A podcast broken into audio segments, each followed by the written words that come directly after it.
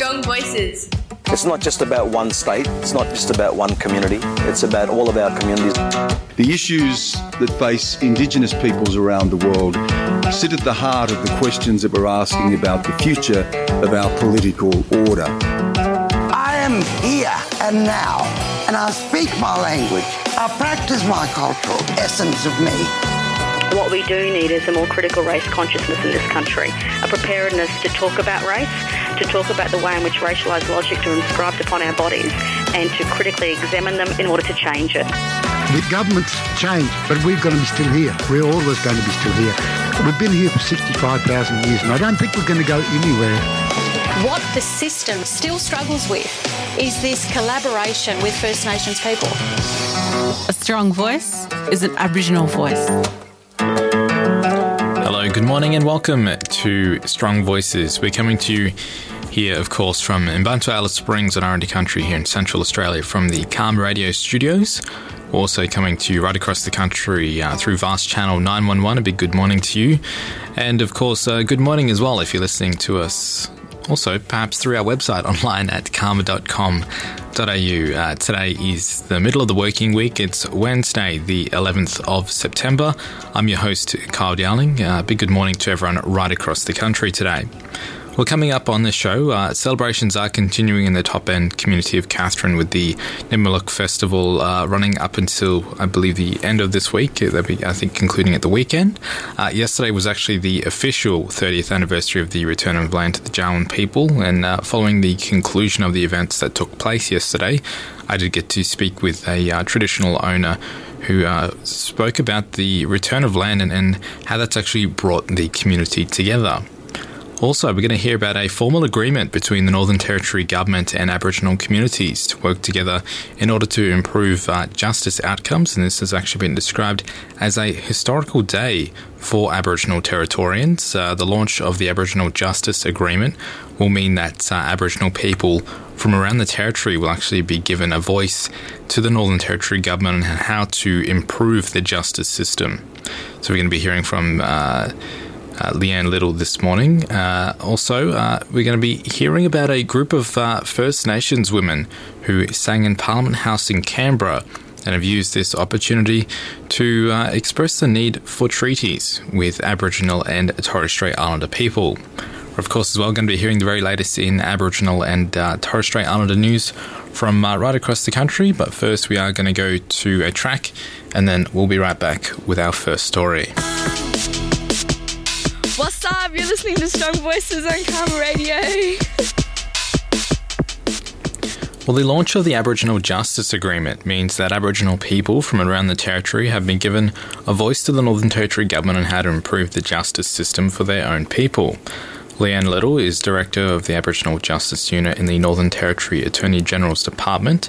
Leanne is an Arrernte woman born and raised in Alice Springs with academic qualifications in environmental science, law, and management, but she believes her most important knowledge came from her grandmother and great grandmother who taught her traditional land management skills. Leanne was also the first Aboriginal policewoman in South Australia, where she worked for 11 years as a senior constable in remote and city police stations and welcome back to the program. Well, yesterday, an historic day for Aboriginal Territorians with the launch of the Aboriginal Justice Agreement. Uh, Aboriginal people from around the Northern Territory have been given a voice to the Territory Parliament on how to improve the justice system for their people. Joining us on the line, a uh, very warm welcome to the director of the Aboriginal Justice Unit, uh, Leanne Liddle, joins us. Leanne, welcome back to CAAMA. Thank you, Paul. Leanne, having worked in the Aboriginal Justice Unit and having a pretty good overall understanding of the plight of the First Nations peoples in the territory, this must be a milestone as far as you're concerned in what what is included in the paper, but more importantly, the future for young Aboriginal kids in the Territory. Absolutely. This is a watershed moment for the Northern Territory. It's a draft agreement.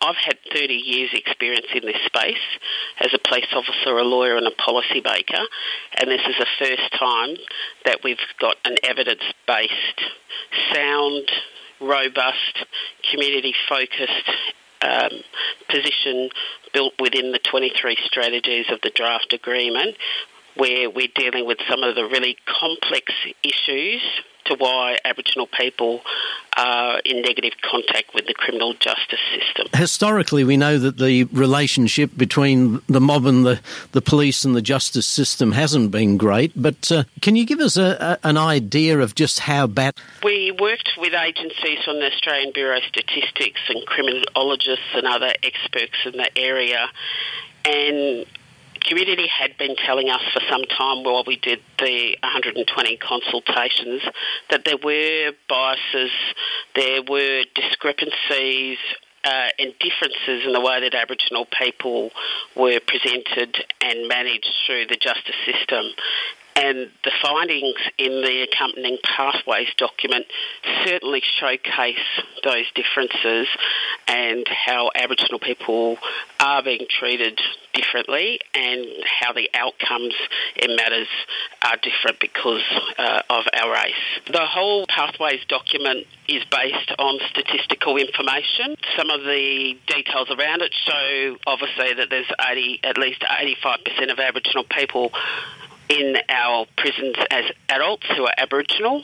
Nearly 100% of the children in youth detention are Aboriginal. But even before people get to the uh, correction systems, we can see the disparities between um, how people are dealt with in first contact with the police and the use of discretion to the next stage, which uh, is through the court system. We can see the type of offences that Aboriginal people are being charged with and the length of sentences given to uh, Aboriginal people and the differences in that space.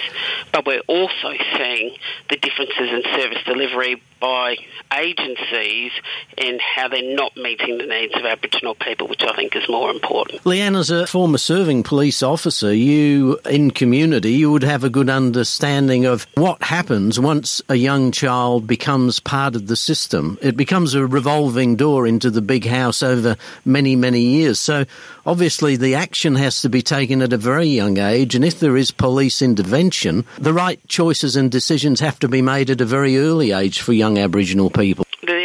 Very clear that your retention in the justice system is made with that very first contact with police, and from there on in, it is very difficult for an Aboriginal person to turn around and come out of that.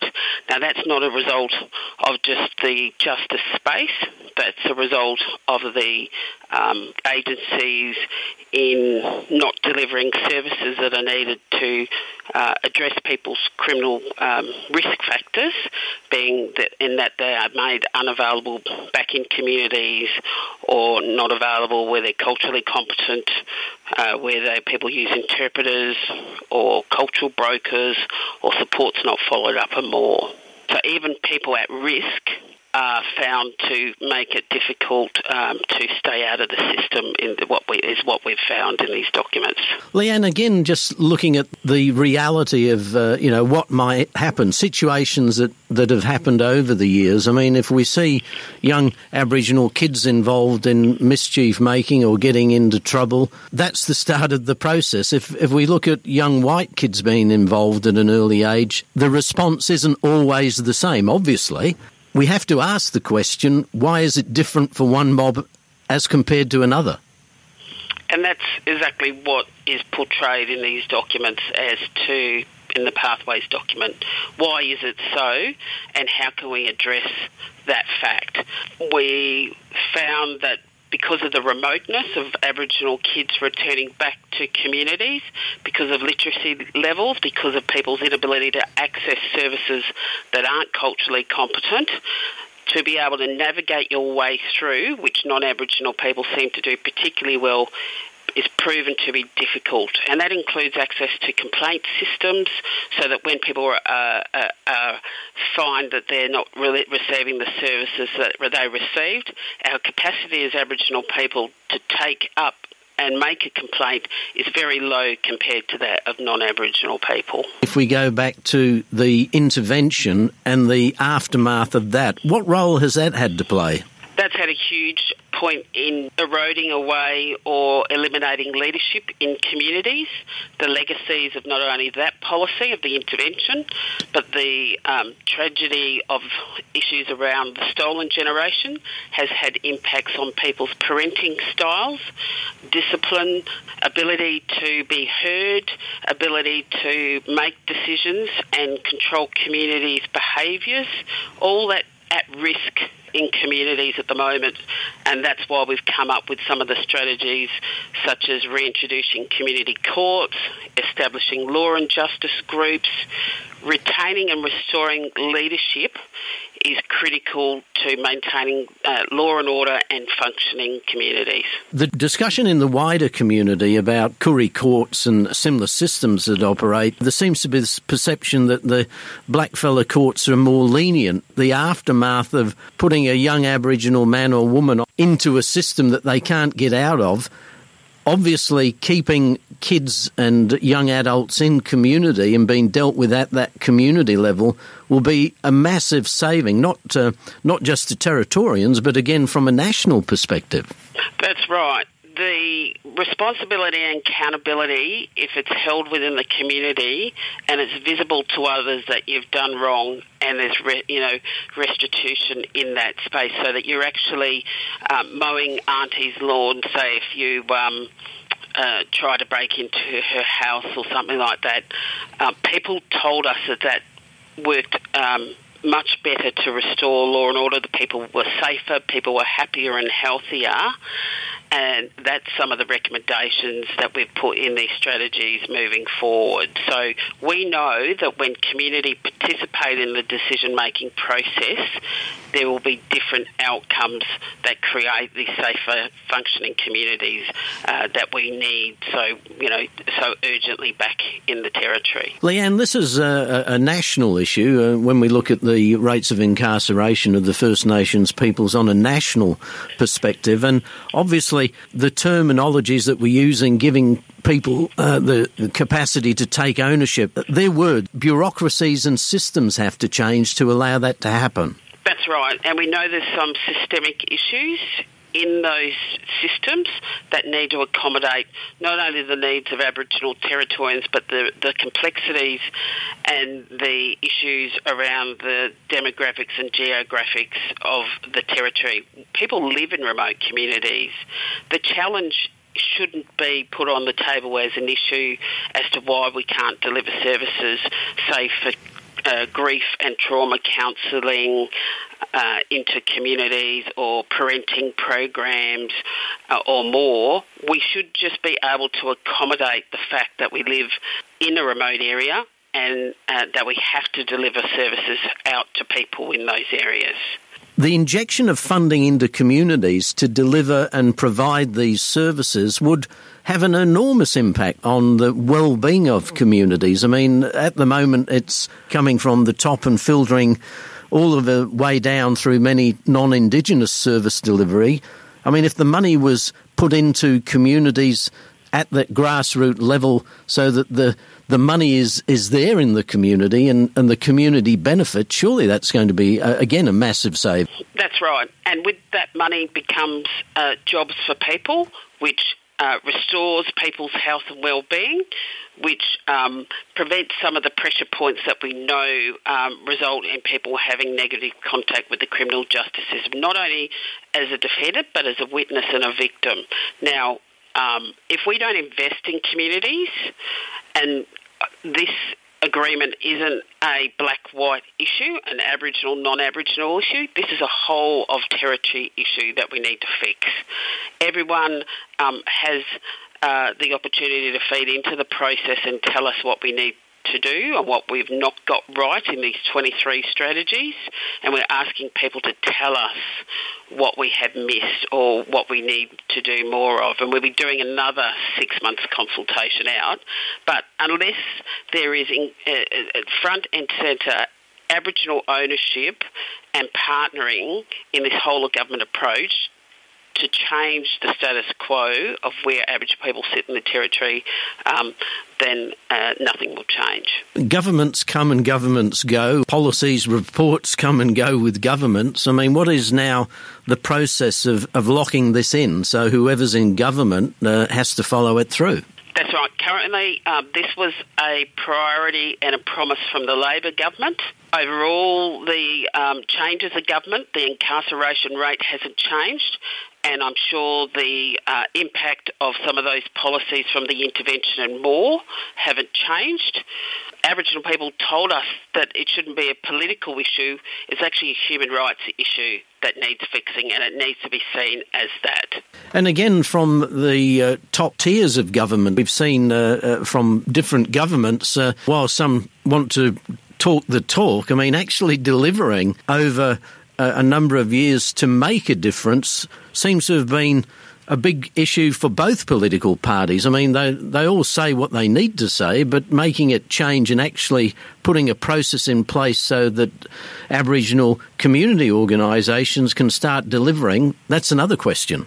That's right. I think what has happened before, from what we were told during the consultations and what we found during our research, is a lot of the changes that have happened and has had an impact on Aboriginal Territorians have been a result of either federal issues or good ideas or someone's um, thought bubble.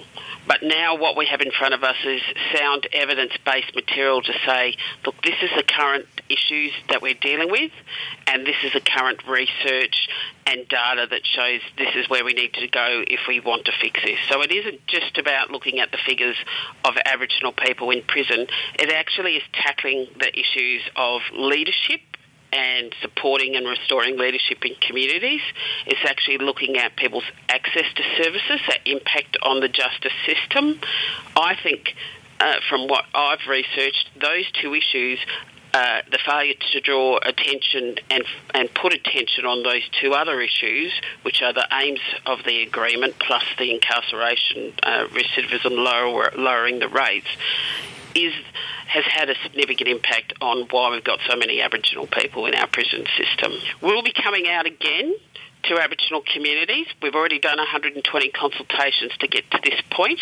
The government's given this uh, the attention that it needs and provided us with a six-month consultation process to go out and talk to Aboriginal people and non-Aboriginal people about this issue. We want to hear from everybody because this is too important an issue where we need to get it right. You know, I'm like many other people out there with children. I don't want my children to deal with what I've dealt with as an adult and what my parents have dealt with as parents living here in the Territory. I want a different life for them, and I think these 23 strategies um, provide that footprint and template for us to move into a different direction than what we currently are. That was Leanne Liddle there speaking with uh, CAAMA's Paul Wiles about the Aboriginal Justice Agreement. We're going to go to a break now and then we'll be right back with more Strong Voices. You're listening to Strong Voices on CAAMA Radio. That's right, you're listening to Strong Voices here with me, Kyle Dowling. Great to have your company this morning.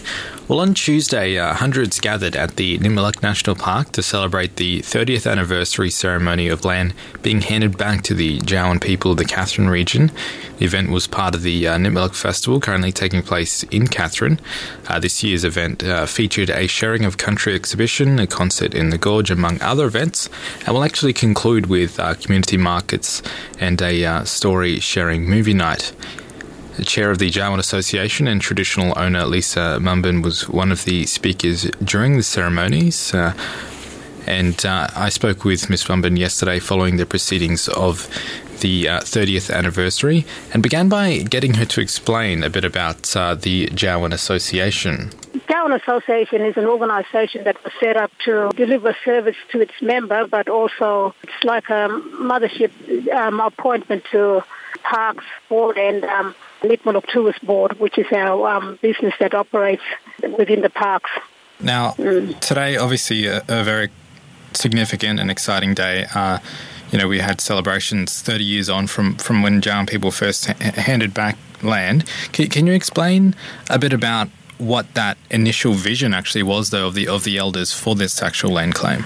It was definitely a fight for, for our land to be handed back to us as traditional owners. And what today's celebration is reflecting on that, but also celebrating what has taken place, but also for the future of our generation to come. And um, even for the community of Katherine, wanted to include for this um, celebration. And it's something that gives us a, an, an assurance that with the celebration that acknowledging, but also educating a lot of our young ones and and people that, that don't really know what took place in this park and in this site that we celebrated today.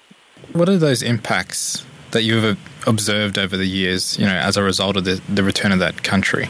When we remember the time the lodgement and the fight took place, it does reflect on us and, you know, it does give us that bit of emotional feeling still and in the presence of our elders in, in that spiritual realm to celebrate their fight, but also our fight as well. You know, it's a journey that's been captured from the time the application been lodged and to now.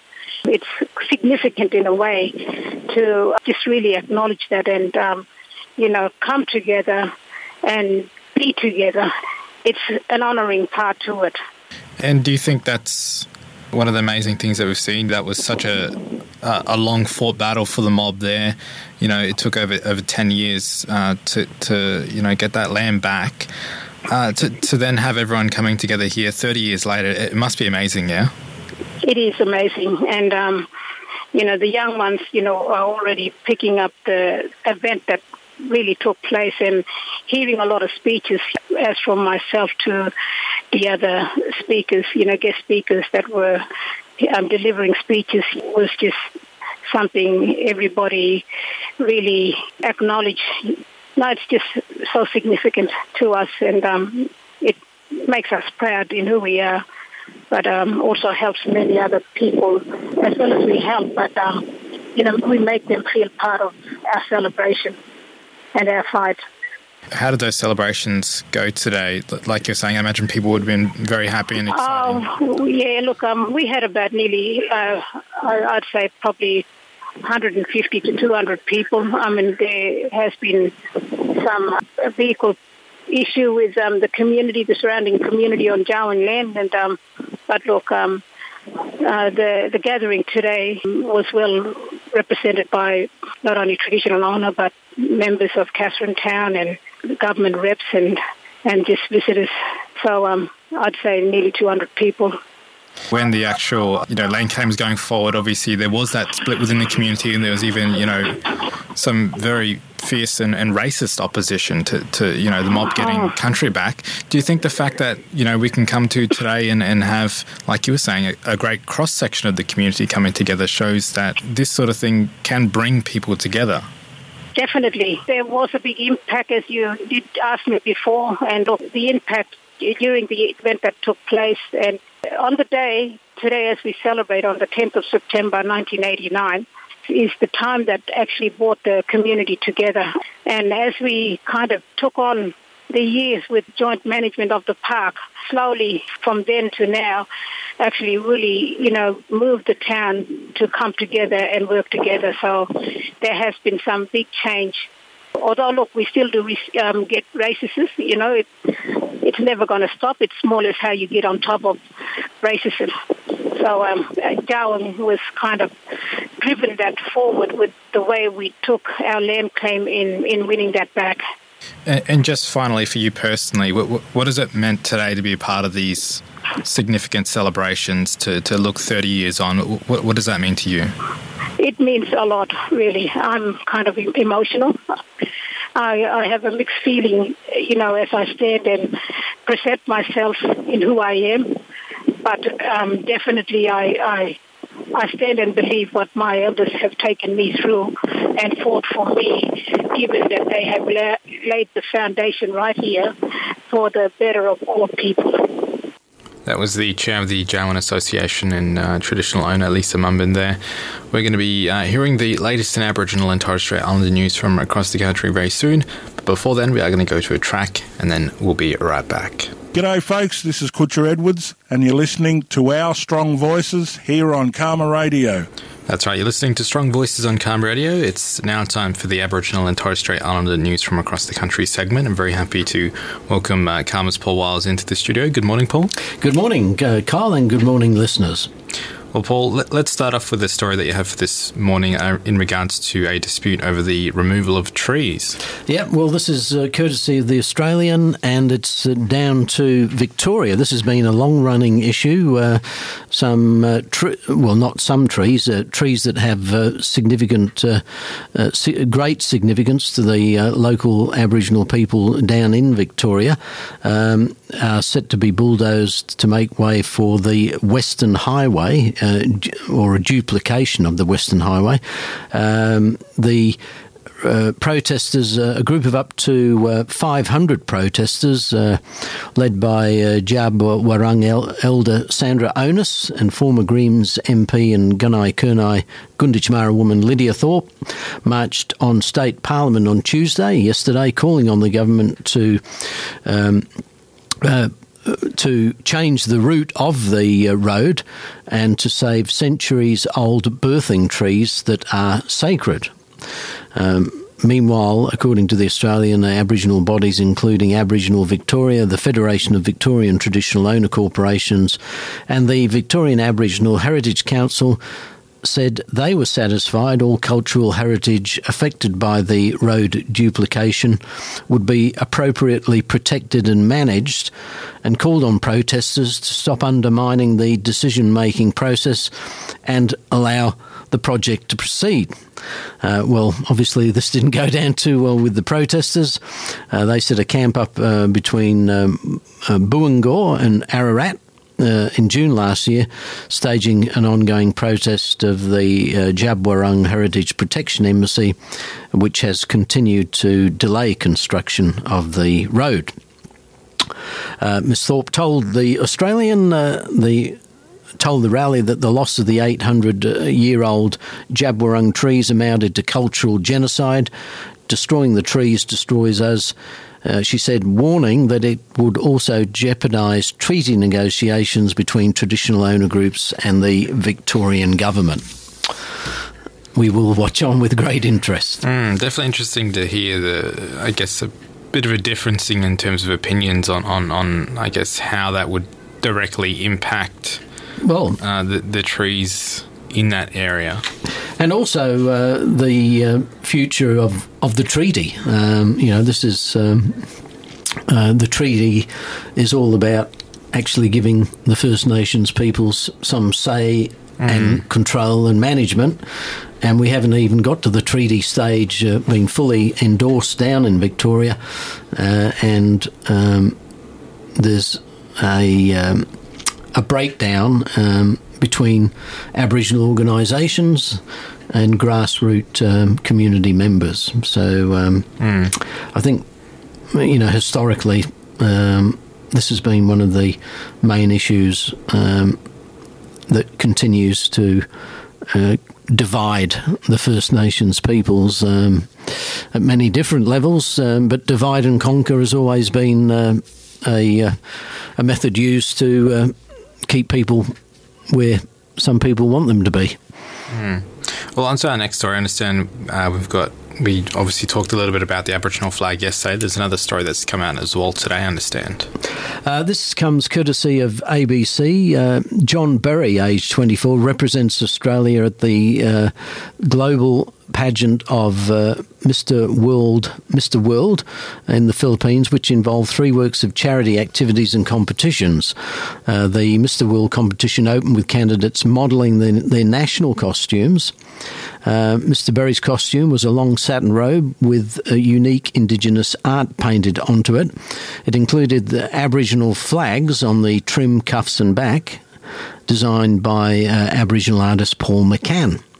Um, Mr. Berry says he did come up against a bit of a roadblock with our flag rights issues, so he wasn't able to display one of the flags. Uh, it's understood that Mr. Berry was asked by organisers to remove the large flag from the back of the robe, uh, which also contained the message "Free the flag." Um, Mr. McCann um, is an acrylic painter. He said use of the Aboriginal flag is an emotional issue. Many Aboriginal people saw the flag as their national costume. I can see it from a, a political point of view, he said, from the organisers' position, but they didn't quite know what the message was. So uh, the issue continues. Um, uh, around um, copyright and ownership of the flag and use of the flag.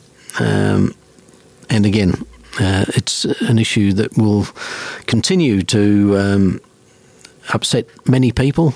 Um, and um, I think you did mention if people want to hear the views of Harold Thomas, the interview is still available on the website and uh, on SoundCloud.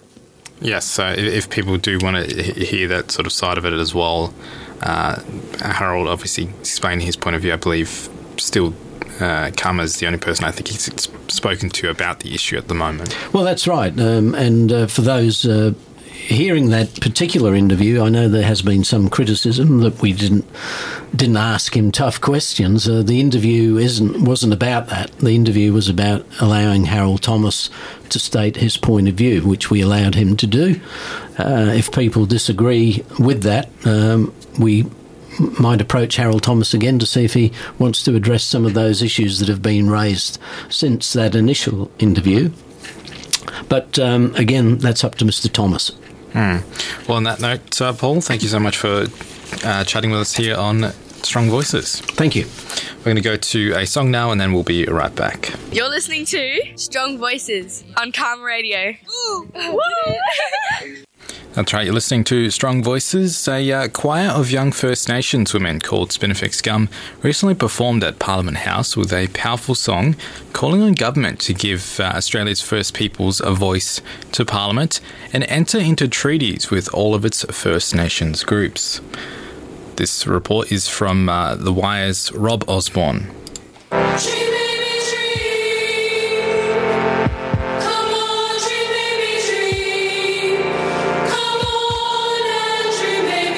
That was Indigenous Youth Choir Spinifex Gum and the Marliya Choir performing in the Marble Hall at Parliament House yesterday as parliamentarians in both houses returned to Canberra from the winter break.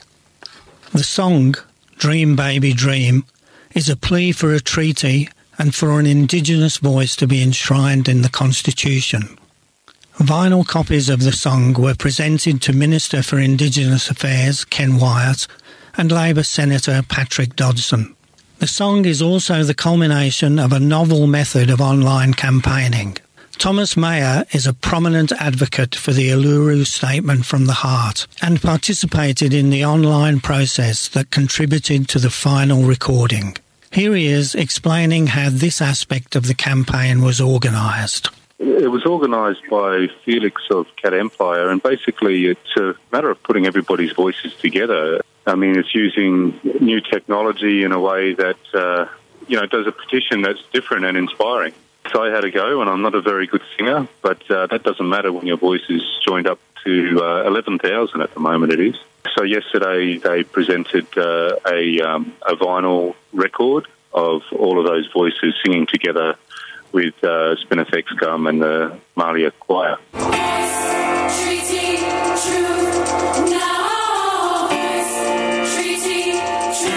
Thomas Mayer says that the collaboration that was a feature of the Dream Baby Dream campaign reflects the process that produced the Uluru Statement from the Heart, which involved 12 regional consultative meetings around Australia.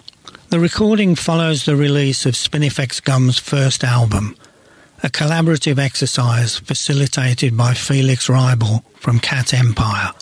Here he is describing the approach they adopted. We really wanted to invert what a choir traditionally does. We wanted to make a choir sound like a, a lead, tough pop vocal, um, but still sound lush and beautiful at the same time. This version of Dream Baby Dream, originally a Bruce Springsteen song, contains verses translated into Indigenous language. This is another important element in the choral compositions. Here's a member of the choir explaining what she enjoys most about the project. Language songs. I really like the language songs, especially the language songs where there's dance involved. 16 year old Indigenous South Sea woman and choir member Grace Miller said at Parliament yesterday that it was overwhelming knowing that so many people support the Uluru Statement from the Heart, and this was cause for optimism. I asked Thomas Mayer what impact he hopes the Canberra performance and the online participation will have. Well, I'd just like to see many, many more voices join ours so that the government changes their point of view and more vigorously pursues a constitutionally enshrined First Nations voice. At the moment, they're trying to separate constitutional recognition from the voice, but constitutional recognition that is less than a voice to Parliament is not accepted by Aboriginal and Torres Strait Islanders. That has been our response a number of times now. It must be substantive reform.